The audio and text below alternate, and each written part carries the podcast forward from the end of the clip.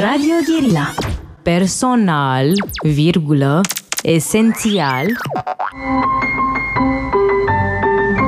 Metope. Emisiune realizată prin amabilitatea Fundației Casa Paleologu. Bine v-am uh, regăsit în uh, emisiunea Metope, uh, ca în fiecare marți era să spun, am avut o pauză, o pauză de două săptămâni, așa că revenim într-o zi foarte importantă în Sfânta zi de 10 mai, da, cum este faimoasa, faimosul cântec și pentru această emisiune de 10 mai îl am ca invitat pe Uh, nepotul regelui uh, Mihai, pe Nicolae al României. Uh, vom vorbi, evident, despre regalitate, dar și aspecte mult mai personale, da, despre relația cu bunicul, cu regele Mihai, cu regina Ana. Um, um, e vorba și de o carte apărută relativ recent, uh, foarte frumoasă și intitulată simplu Bunicul meu, uh, Regele Mihai, o carte cu, cu multe poze superbe. Uh, vreau să vorbim despre toate lucrurile astea. Bine ați venit în emisiunea noastră și uh, felicitări de 10 mai, că este uh, o zi uh, extrem de importantă pentru orice român patriot. Așa este. Bine v-am găsit și mulțumesc mult de, de invitație. Uh, noi facem acum uh, uh, o înregistrare pentru că uh, pe 10 mai veți fi în deplasare, ca să spun așa, uh, la Constanța. Uh, da. Ce faceți acolo? Prin Asociația Principal Nicolae am un proiect, se numește Istoria Egalității în școală. Acest proiect uh, are scop de a deschide acest capitol din istoria noastră. Știm cu toții că, din păcate, regalitatea nu este învățat în școli cum poate ar trebui să fie. Uh, acum uh, mai mulți ani am fost invitat la, la Caregiale din București de 10 mai să vorbesc despre regalitate și de, de 10 mai. Atunci am uh, constatat că lipsă de uh, educație despre această, această temă. Și pe fondul asta am, uh, am început acest proiect să merg în școală și să vorbesc într-un mediu uh, foarte relaxat, deschis um, și mai degrabă o discuție cu elevii despre Carol I, Regina Elizabeth, Ferdinand, Maria, uh, Carol Doyle, bunicul meu. Până și acum ați fost, ați fost în multe școli? Am fost, uh, până, până la să începe pandemia, am fost uh, mai multe școli prin țară, fizic. Uh, când a fost uh, perioada cu pandemie, a fost online. Uh, bineînțeles, impactul nu este la fel deloc. Acum am reluat activitatea fizică, adică merg în școală, stau de vorbă cu elevi, iau cu mine chiar obiecte de familie, de la decorații, la sabii, la poze. Uh, deci, deci copiii au un moment să atingă o parte din istorie, să, să uite la ceva în mână lor care a aparținut de chiar de Regina Maria, poate. Um, mi se pare că este foarte important pentru copii să aibă această experiență. Când, uh, când am fost la liceu și făceam uh, istorie, nu mi-a plăcut, a fost multe date și uh, a fost foarte greu să rețin cine a făcut ce, când, pe ce dată și mai departe. Dar când am avut oportunitate să chiar ating o parte din uh, o perioadă din istorie, atunci a rămas în minte. Am învățat mult mai bine, mult mai profund despre anumită perioadă. Și asta încerc să fac și prin uh, acest proiect, Istoria Egalității, să aduc în școală, în mâinile elevilor, o mică parte din istoria noastră, dar o, o perioadă foarte importantă. Acum, că vorbeați despre um, um, că nu vă plăcea prea mult istoria la școală, că sunt multe date de reținut, dar de fapt, trebuie doar să vă uitați pe arborele genealogic și, practic, este o mare parte din istoria lumii, nu doar a Europei. Da, vorbim și de Brazilia, Portugal, bun, Portugalia și prin asta și Brazilia, adică da. uh, și dacă urmați toată genealogia, practic uh, uh, o, ba- o mare parte din istoria aia care spuneați că vă plictisea cu date prea multe, da? deci este cumva istoria încarnată, să spun așa. Așa este, așa este. Așa este, dar cum am zis, e mult mai ușor să reții anumite lucruri când ai fost la fața locului sau ai pus mâna pe un obiect din perioada respectivă. Uh, da, copiii cam ce vârste au? Bănuiesc că sunt copii de liceu. Um, exact. Um, începând de la 13 ani până, mă rog, până la, la studenți, la facultate, fiindcă atunci sunt mult mai receptivi uh, sunt mult mai conștienți uh, despre istorie uh, in, din jurul lor. Poate, de exemplu, la Constanța a avut o, o legătură cu familia mea foarte profundă. Um, am fost la Abiulia mai recent și la fel, bineînțeles, cu încoronare, care să sărbătorim 100 de ani de la încoronare.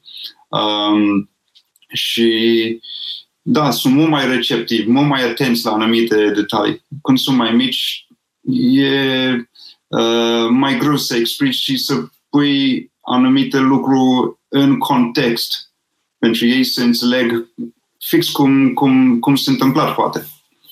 Vorbeați de copii mici uh, și ce înțeleg copiii mici uh, din istorie. Uh, ori uh, când ați venit prima dată în România în 92, uh, erați tocmai un copil mic, aveați șase ani.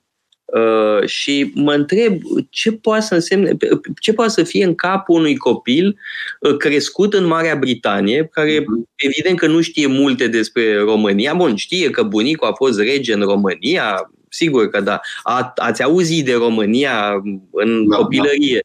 Da. Dar ă, totuși ați crescut ca un copil britanic normal da? și dintr-o dată vă treziți cu un milion de oameni în România care strigă monarhia salvează România, tot felul de lucruri pe care probabil nici nu le înțelegeți bine. Da? Ă, ce înțelege un copil de șase ani din tot ă, balamucul ăsta? um, păi, în primul rând, um, cu orice istorie familiei sau uh, orice experiență uh, din copilărie a, a, meu, a mea sau a bunicului meu, de mai multe ori este o poveste când auzi de la cineva, de la părinții, de la bunici. Uh, și așa a fost. A fost o poveste fr- frumoasă. România a fost o țară în Europa de Est. Uh, a fost o monarhie, un regat, a venit comunism și mai departe. Um, și foarte greu să, să chiar să înțelegi o poveste ca realitate. Uh, mai ales când nu poți să te duci la fața locului și să vezi cu ochii tăi. Um, și așa a fost până în 92, când a venit, uh, când aveam șapte ani, uh, atunci a fost chiar prima întâlnire cu România și cu adevărat prima mea întâlnire cu român. Dar um, în vacanțele care, pe care l-am petrecut cu bunicii mei în Elveția, au venit român acolo cu autocare. A stat vorbă cu bunicii mei. Um, dar în contextul pe care l-am văzut în 92 a fost complet altceva. Um, atunci, povestile au început să uh, devin realitatea și să capete uh, sens. Da, dar totuși, la 6, 7, 8 ani, pentru un băiețel să aibă această experiență, a fost foarte greu să, să fie înțeles ce s-a întâmplat, de ce, sunt, de ce s-a întâmplat așa. Și n-a fost până mult mai, mult mai mult, uh, mai mulți ani uh, mai târziu, uh, atunci am început să înțeleg, ok, Așa a fost istoria până în 47, 47 până în 89, 90 a fost așa și am început un nou capitol, să zic așa, din 90, 91 uh, încoace. Um, dar uh, nu, a fost greu să, să încep să înțeleg. N-a fost până mult mai târziu când m-am mutat în România și chiar am început să învăț limba română, am început să, să călătoresc. Abia atunci am, uh, am pus realitate cu, um, cu poveștile, poveștile bunicului meu.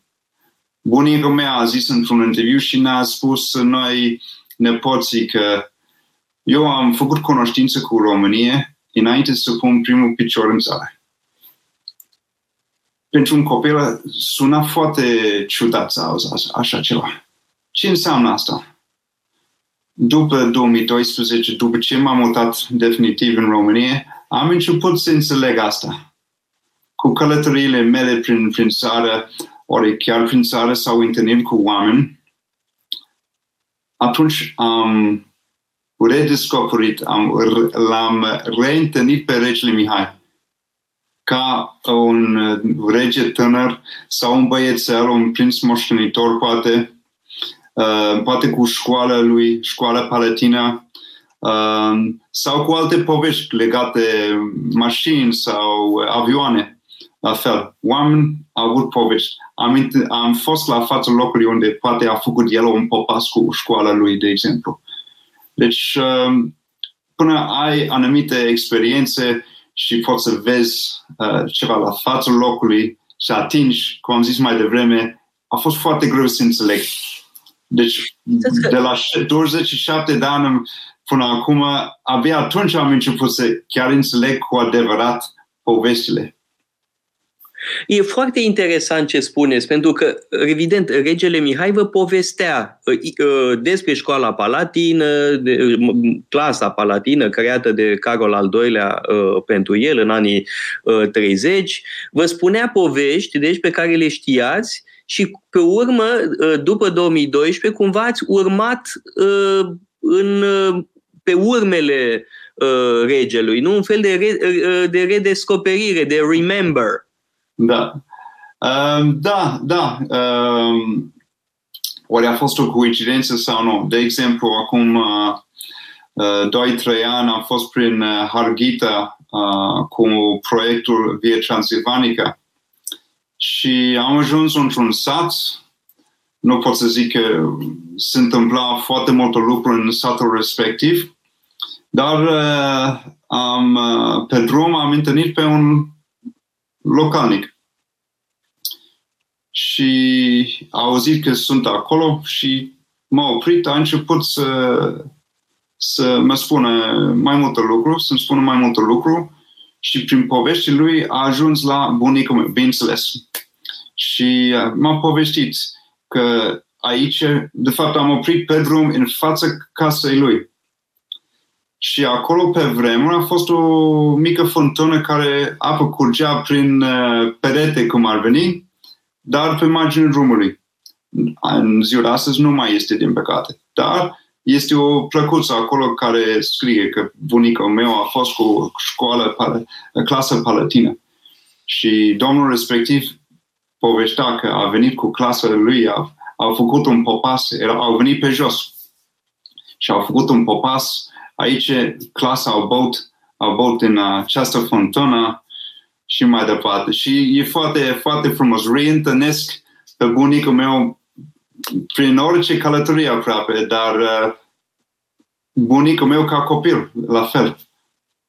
Care e ceva remarcabil și foarte rar se, se întâmplă pentru un om în ziua de astăzi. Îl regăsiți practic la diferite vârste. Da? Exact. Uh, regele Mihai Copil, uh, elev, uh, apoi, sigur, tânăr rege, nu? că avea 20 da, da. ceva de ani când, când era rege în anii 40. Da? E, are ceva, nu știu, prustian aproape, de, da, da. de recuperare a memoriei. Da? Așa este, așa este. Eu retraiesc poveștile, care este minunat, minunat și mi imaginez cum am fost eu ascultând uh, bunicului meu ore la masă sau pe canapea cu el. E foarte frumos. Um, dar uh, prin poveștile oamenilor e clar cât de prezent a fost familia regală, cât de prezent în societate a fost bunicul meu. de la, de la o vârstă mică. Și e minunat. Și chiar la vârstă mică, ce respect, ce, ce căldură au purtat, oamenii au purtat pentru el. Foarte important, cred că, de, să, să fie menționat asta. N-a fost pur și simplu o personalitate care s-a plimbat prin țară. A fost un om care a fost primit cu drag, cu iubire, cu mare căldură în fiecare loc, de la sate până la orașe mari. Da, și toate categoriile uh, sociale de asemenea. Exact. Da. Revenind la uh, ce evocam mai devreme, uh, pentru un copil de 6-7 ani, da, este, trebuie să fie un șoc extraordinar. Da? Să, repet, un milion de oameni care strigă, ovaționează, uh, sunt entuziaști. Uh, ce, poate, ce mm, impact are da? pentru mintea unui copil obișnuit uh, din Marea Britanie, care merge la școală în Marea Britanie, a fost la grădiniță în Marea Britanie și dintr-o dată vede milionul de oameni care ovaționează pe bunicul și care eventual îl vede pe el, pe copilul mic, ca o speranță. Dacă ați fost în balcon acolo, vă ținea părintele Justin Marchiș uh, da, și da. Uh, milioane de români au văzut uh, o speranță. Da. Nu, nu, nu o iei razna de la așa ceva? Nu... Într-un fel, da. Um, n-a fost chiar uh, peste noapte așa ceva. Mă rog, a fost și n-a fost. N-a fost pentru că comportamentul nostru în familie a fost întotdeauna uh, ca un fam- într-o familie regală într-un fel. Adică un respect pe care noi l-am avut pentru regele Mihai a fost întotdeauna uh, ca bunic. A fost un anumit lucru pe care trebuie să uh, la care trebuia să ținem cont în, în familie, în privat. El a fost rege până la urmă. Doamne, adică matușii mele au făcut reverență de fiecare dimineață și seară. Uh, noi copii am trebuit să comportăm și așa, cu un anumit uh, protocol. Dar în afară de asta, foarte mulți români au venit în vizită la el. Și ca un băiețel, m-am întrebat des, păi de ce au venit pentru bunicul meu? De ce? Ok, el a fost regele României, dar rege, regele României din poveștile lui pentru mine atunci. N-a fost neapărat realitate. Uh-huh. Uh, și au călătorit din România zile pe drum. Deci a fost uh, deja în capul meu că este un om remarcabil, un om deosebit, uh, oameni l-a iubit întotdeauna chiar dacă stă departe de țară. Deci a fost întotdeauna ceva acolo. Um, dar, într-adevăr, în 92, oriunde uh, am fost, de la Putna până la Sfântul Gheorghe, la Hotel Continental, la Cută de Argeș, fiecare aeroport, la fel, a fost un șoc cu atât, câți oameni au ieșit. Nu pentru că erau chemați, pentru că au ieșit din iubire, din respect, uh, din poate uh, speranță pentru viitor sau pur și simplu să uh, să, să uită cine este, să uită la, la acest rege. Cine este acest rege? Am auzit de el, dar cine este? Vreau să-l da. văd și eu. Uh, să luăm o scurtă pauză publicitară și revenim apoi pentru a continua această discuție. Metope, emisiune realizată prin amabilitatea Fundației Casa Paleologu. Am revenit în direct uh, în emisiunea Metope. Uh, vorbim uh, despre monarhie, despre regele Mihai și înainte de pauză am evocam împreună această pregătire da? că încă înainte de a veni în România prima dată în 92 de Paște, vă era clar da, că regele a fost rege da? și vedeați toată uh, atitudinea celorlalți din jur, familia restrânsă, dar, mă rog, și familia lărgită. Uh, deci aveați cumva conștiința că e ceva special uh, cu bunicul. Da? Nu numai că e foarte drăguț, foarte cum se cade, foarte bun, dar în plus e ceva special cu el. Da? Și oamenii se raportează uh, foarte respectuos da? față de el, cu, cu, cu profund respect. Bun. Uh, și atunci ați spus ceva foarte interesant, Adineari, uh, că în 92 uh, ați înțeles că, de fapt, poveștile sunt reale. Uh, da, Pentru da. că e vorba au de percepția. Au început da, percepția copilului, că asta mă interesează foarte mult. Da? Copilul ascultă povești cu regi, regine, prințese uh, și așa mai departe. Uh, în cazul acesta, da, uh, povestea se combină cu realitatea. Da? Deci e o, e o da, da. legătură da. între poveste și realitate, plus că mai e un lucru un rege în exil este altceva decât uh, un rege în exercițiu uh, funcțiunii. Da? Când da. Um, știi că, uite, tata, bunicul este uh, regele în funcțiune, îl vezi că e realitate. Dar în, când, pentru un rege care a fost deposedat de tronul lui, mă gândesc că în mintea unui copil apare o îndoială. Oare e adevărat? Cât e adevărat? Da, nu e da. poveste? Care e legătura între realitate și poveste? Și după aia vine momentul 92, da, care e un fel de revelație, da, de epifanie, poate, mă gândesc. Da, da, așa, așa a fost, uh, mai ales uh, pe balcon. Uh, și da, da, balconul este nemaipomenit, da. Da. Um... Stați puțin, legat de balcon, că bănuiesc că multă lume v-a întrebat asta.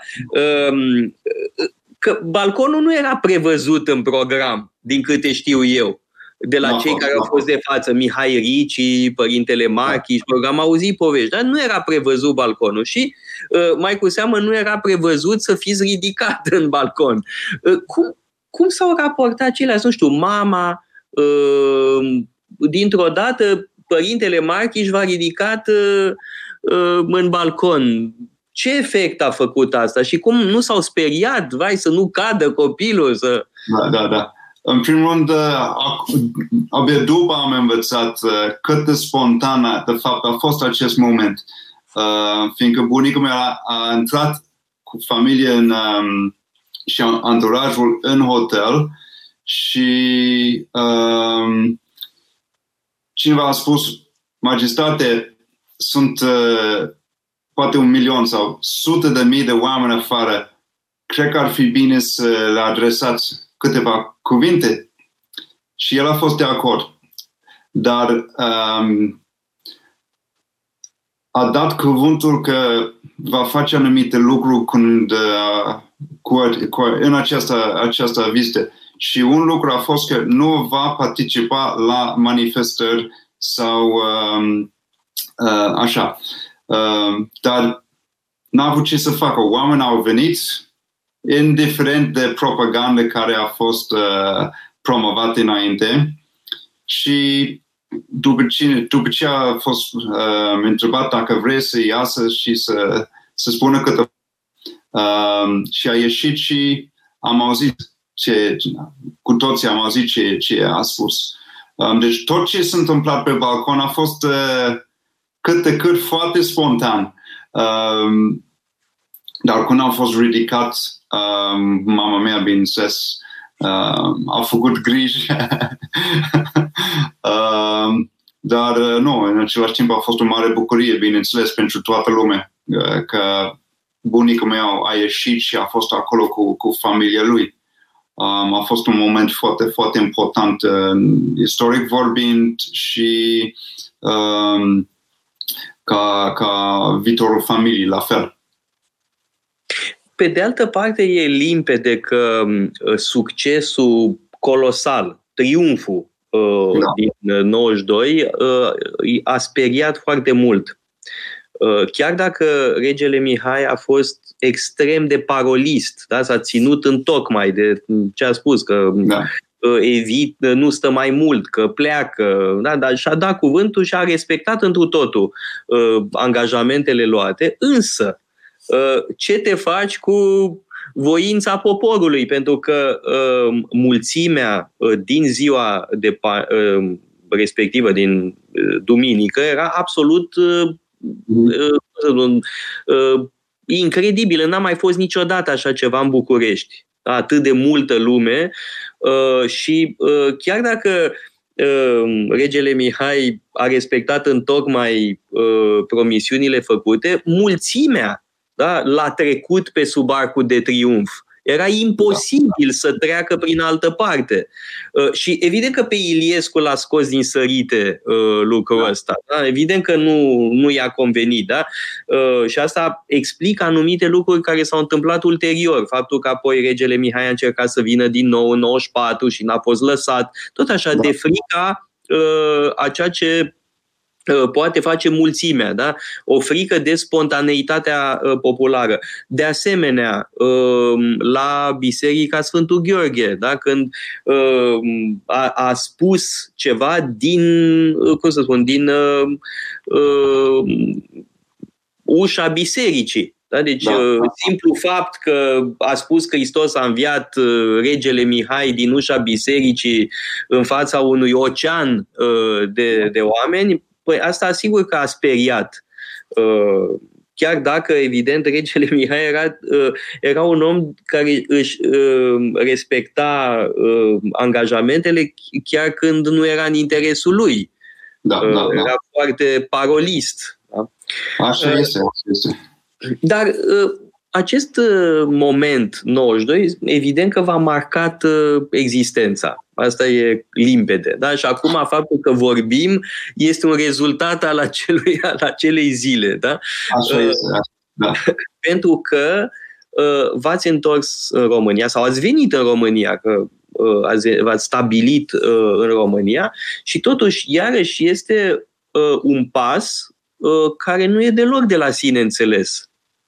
Da? Aveați o viață, uh. aveați o traiectorie, uh, nu e, nu e deloc de la sine înțeles. Da? Uh, pentru că spun lucrurile astea pentru că poate pentru multă lume lucrurile par de la sine înțelese, merg de la sine. Nu, nu e de la sine înțeles că un tânăr de 27 de ani decide să vină uh, în România când a, poate bine mersi să-și continue viața uh, mult mai uh, puțin stresantă poate și mai puțin interesantă, dar mai puțin stresantă uh, decât în România, da? unde sunt reflectoarele, da? atenția publică, în plus uh, românii sunt cărcotași, bărfitori, uh, totdeauna găsesc nod în papură, uh, v-ați expus. Da? Deci e vorba de un risc uh, pe care l-ați, l-ați luat uh, uh, la 27 de ani. La 20 de ani după uh, Paștele exact. respectiv. Exact. Da, bineînțeles, a rămas în uh, suflet și uh, în sufletele uh, poporului um, acest moment cu Rege Mihai și nepotul lui de șapte ani.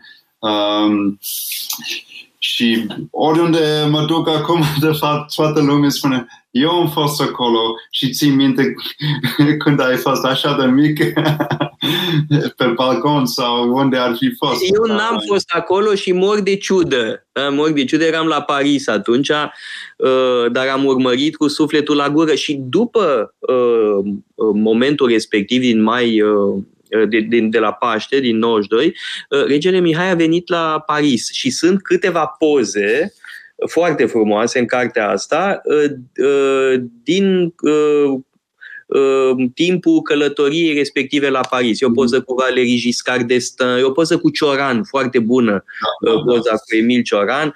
Astea sunt făcute atunci, în 92, după momentul respectiv. Da. Da, dar decizia să vin în România, să zic așa, a fost o călătorie de viață care a durat mai, mai mult. Bineînțeles, după 92, cred că foarte mulți oameni au avut așteptări de la rege și poate de la, de la mine. Dar ideea de a veni în România până, până în 2012 și să, să am un rol activ în societate n-a fost uh, neapărat um, o idee care m-a încântat, fiindcă mulți oameni au zis că dacă vin aici trebuie să mă îmbrac într-un anumit fel, trebuie să mă duc la anumite evenimente, chiar dacă nu vrei. Um, adică viața a fost foarte controlată, a fost cu protocol, a fost uh, cu program și așa mai departe. Eu până, până am început să realizez că poate într-o zi trebuie să iau o decizie, eu am fost un suflet mai, mai liber, am, am locuit în mai multe țări, am fost un instructor de, de uh, sporturi extreme și nu numai. Uh, și mi-a plăcut viața privată. Uh, cu viața publică, cum știți și dumneavoastră, totul este poate criticat de la ce zici, unde te duci, uh, cum faci sau nu faci și mai departe. Nu mi-a plăcut ideea asta. Dar a venit uh, o zi în viața mea și am început să mă gândesc la viitorul, viitorul meu mai serios și atunci, în 2007, în vară, am luat legătură cu matușa mea, principesa Margareta, cu bunicii mei și am zis, hai să vorbim pentru că într-o zi poate trebuie să iau o decizie legată familie, poate legată România, poate legată mine. Vreau să înțeleg din experiență proprie. Și așa a început. Uh, și în 2009, în decembrie, atunci am zis, gata, uh, am, uh, am experiențe suficiente să iau o decizie uh, pe, pe, uh, despre România și viitor, viitorul meu. Uh, și așa a fost. Am luat decizii să vin în România, să mă mut și să am un rol activ uh, în societate. Uh, am realizat că, de fapt, este un dar este un dar prin care poți să faci foarte multe lucru, poți să dai foarte mult, poți să ajuți foarte mult uh, pe, nu știu, comunitățile, pe oameni, uh, poate să faci o diferență. Nu e un dar care este oferit ori, oricine. Și am realizat asta că este un dar care este moștenit uh, în familia și ar trebui să continue. Deci, pe bază asta am, am, și după ce am câștigat mai multă experiență, am luat decizia, am mutat și am uh, început să fiu ce în ce mai activ. Da, eu cu, cu, confirmați într tot, adică nu e deloc ceva uh, simplu uh, da? și uh, mă rog, uh, mai e ceva uh, uh, mai e și faptul că uh, românii sunt cu cârcotași da? Și da. totdeauna o să găsească uh, nod în papură. Da? Acum cunoașteți expresia asta, a găsi da, sau a căuta uh, nod în papură. Da? Și la asta sunt, suntem foarte buni. Da? Uh, ori, uh, prin forța lucrurilor v-ați expus. Da? Așa cum spuneați că, mă rog, și eu am făcut-o, dar măcar eu am crescut în România. Da, uh, da, da. Eu, la șase ani, la șapte ani, nu eram uh, în balconul de la Continental, da, da, da. ci eram copil uh, la școală pe vremea lui Ceaușescu. Da? Deci, totuși, e vorba, mă rog, dincolo de glume, e vorba de uh, o decizie deloc evidentă pe care ați luat-o și care n-a fost deloc uh, ușoară. Uh, și uh, e cumva vorba și de un sentiment al datoriei, cumva, sau, sau nu? Uh, după 92 m-am simțit legat de România sufletește. Nu știu ce s-a întâmplat în mine atunci, dar ceva m-a legat. Uh, m-a legat foarte profund cu țară. N-am înțeles până, uh, până mulți ani mai târziu. Um, și după ce am stat de vorbă cu mai mulți oameni despre uh, viața în România și ce rol poate uh, am putut să, să, să am sau nu atunci, am realizat că familia mea a făcut și a creat și a dat foarte mult țara și poporul. Și se termină așa cu poate mătușile mele sau poate atunci poate a fost chiar cu bunica meu, n-am, n-am știut. Uh, păi trebuie să, trebuie să fie continuat. Deci am, uh, Uh, cred că asta am moștenit poate de la, uh, de la bunicul meu. Uh, da, eu cred că nu numai de la... Țară. Da, pentru că în spate acolo văd uh, două uh, portrete și e vorba de Carol I și Ferdinand. Bun, da. Carol I fiind 10 mai, nici nu se putea mai bine, da? Uh, însă sunt amândoi uh, oameni care au funcționat uh, în registrul datoriei. Da? Sunt da. oameni care, în primul rând, au fost preocupați să-și facă datoria. Uh, cred că e ceva uh, și care are o dimensiune culturală. Da? Uh, sunt doi principi nemți da? care au morala kantiană în mintea lor. Da? Trebuie să-ți faci datoria. Da. Și la amândoi este foarte pregnant acest lucru, și la Carol I și la Ferdinand, dar mai cu seamă la Ferdinand. Da? Ferdinand este un om care era obsedat de uh, datorie, da? să-și facă datoria. Uh, nu era limpede întotdeauna care este datoria, dar important este să-și facă datoria. Deci uh, cred de anumite că regele Mihai semăna foarte mult ca profil psihologic cu bunicul lui, uh, cu Ferdinand. Uh, sigur, excepția parțială este Carol al II-lea, deși mă rog, uh, eu am o părere excelentă despre Carol al II-lea în multe privințe, nu în toate, dar în multe privințe a fost o figură uh, extraordinară. Dar nu era în aceeași măsură ca Ferdinand sau Carol I sau regele Mihai dominat de ideea datoriei. Acum, nu știu cum sunteți, da? pentru că Uh, spuneați că vă plăcea și viața liberă, da? anumit, mai multă libertate, mai multă privacy. Da? Uh, ori a face alegerea unei vieți uh, dedicată datoriei nu e neapărat foarte amuzant. Da? Mai cu seamă în zilele noastre preferăm mai degrabă plăcerea personală, satisfacției morale de a ne fi făcut datoria. Cum um, mă interesează um, partea asta filozofică.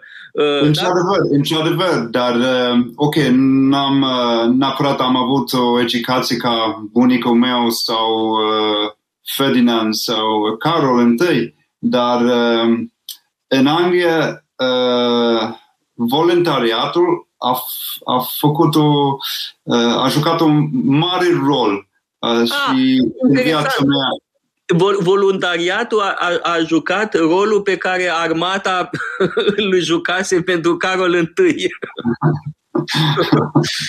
da. Uh, și a, a, fost part, a făcut parte din programul școlar în Anglia.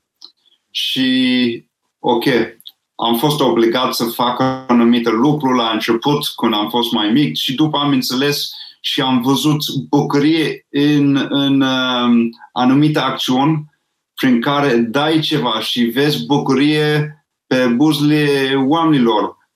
Um, și încet, încet um, am uh, văzut că prin, prin acest uh, uh, proiect de a, a, a fi un voluntar, poți să faci foarte multe lucruri cu oameni deosebiți, poți să construiești, poți să dezvolți, nu numai ca om, dar ca poate proiect, ca țară, uh, poate o comunitate mică, mare, nu contează.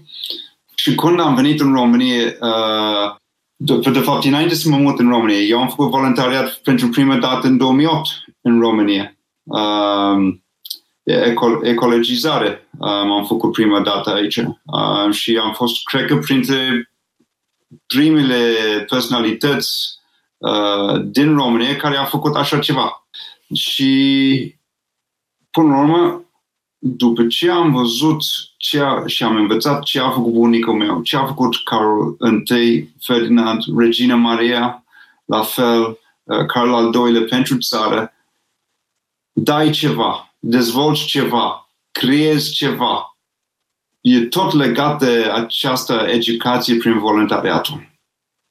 Da, și am găsit asta și, și prin asta acum pot să combin asta cu bucurie de viață, asta e recompensa mea, să dau ceva și să văd bucurie pe buzele persoanelor care, care, mă rog, acest sentiment cred că este cel mai mare lucru. Și cred că asta a văzut și Carol I.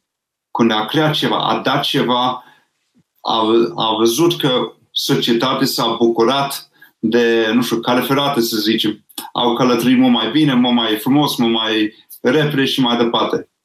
Um, ok, nu putem să, uh, să, să facem o comparație cu cum fac și ce fac și societatea de astăzi, uh, neapărat și societatea din, din uh, perioada regeriei Carol I, dar totuși, de a da este cea mai mare bucurie în viață pentru mine. Și prin asta, prin asta când dezvolți, este și mai frumos. Da, mă gândesc acum la titlul unei cărți faimoase. Uh, uh, sunt predicile lui uh, Steinhardt. Dăruind vei dobândi. Uh, da. E o carte absolut superbă. Uh, și uh, vreau pe final de emisiune să vă întreb altceva. Sunteți tată, aveți doi copii. Da. Uh, cum o să-i uh, educați în spiritul uh, acesta? Acum, vă, acum întreb de la părinte la părinte. Ce vă păi, în primul rând trebuie să fim ca părinți foarte flexibili, bineînțeles, și să adaptăm la, la mode în societate. Um, um, dar uh, voluntariatul încă este ceva foarte nou în această țară. Nu da. ca în Anglia sau în Germania, care este deja ceva foarte normal în societate și deja de 30-40 de ani. Cum și copiii noștri, da, cum copiii mei sunt de vârstă de 15 ani, poate va fi ceva foarte normal, poate va face parte din uh, programul școlar.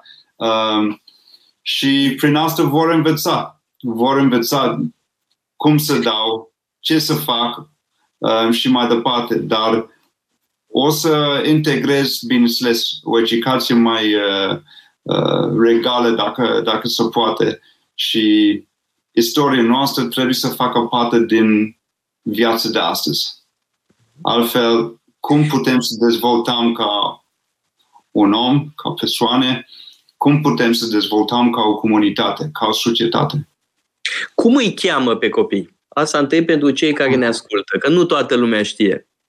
Uh, fetiță este uh, Maria Alexandra și băiețel care a venit acum uh, pe lumea asta acum trei săptămâni, uh, Mihai. Bun. Uh, de întrebam, uh, e un nou Mihai, da? da. care e strănepotul regelui Mihai. În cazul Mariei Alexandra, bun, evident de ce Maria, dar de ce Alexandra?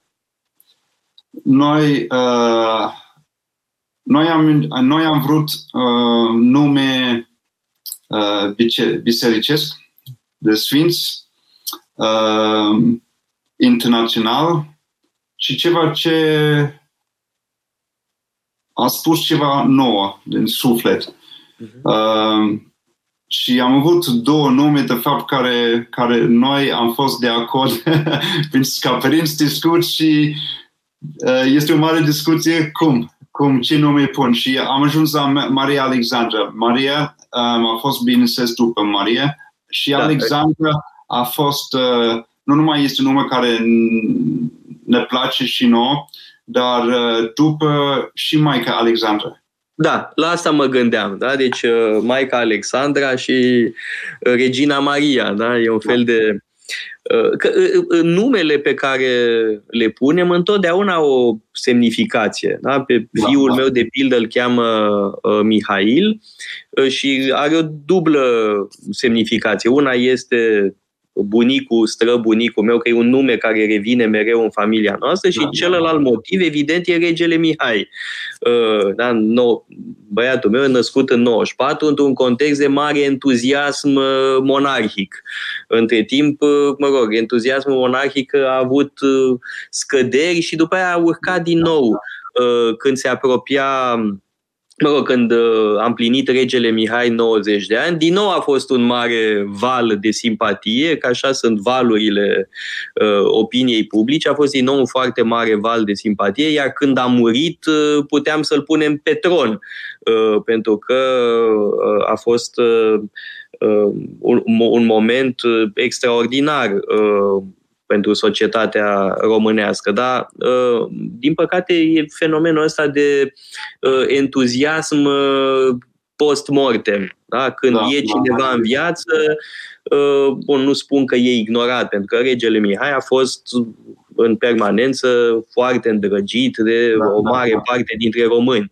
Uh, dar îți spui că a fost totuși o șansă pe care nu am folosit-o suficient. Dacă societatea românească e specialistă în ratat ocazii și regele da. Mihai a reprezentat o ocazie formidabilă pe care, din păcate, n-am fructificat-o suficient sau aproape deloc uh, ceea ce ar fi putut să aducă. Uh, oricum, uh, mi se pare, aș vrea să spun că faceți un lucru extraordinar cu acest proiect de istoria regalității în școli. Dacă ne putem asocia într-un fel, eu sunt foarte încântat, pentru că e vorba de istoria României, de patrimoniul României. Și Ehm, eh, e important, eh, cred, să cultivăm eh, memoria monarhiei. Eu cred că este o chestiune de igienă, de igienă identitară. Rolul monarhiei este fundamental în istoria României și cred că pe 10 mai trebuie să fie ocazia de a ne aminti cine suntem, nu doar o dată pe an, ci o ocazie privilegiată de a da, discuta da, despre monarhie.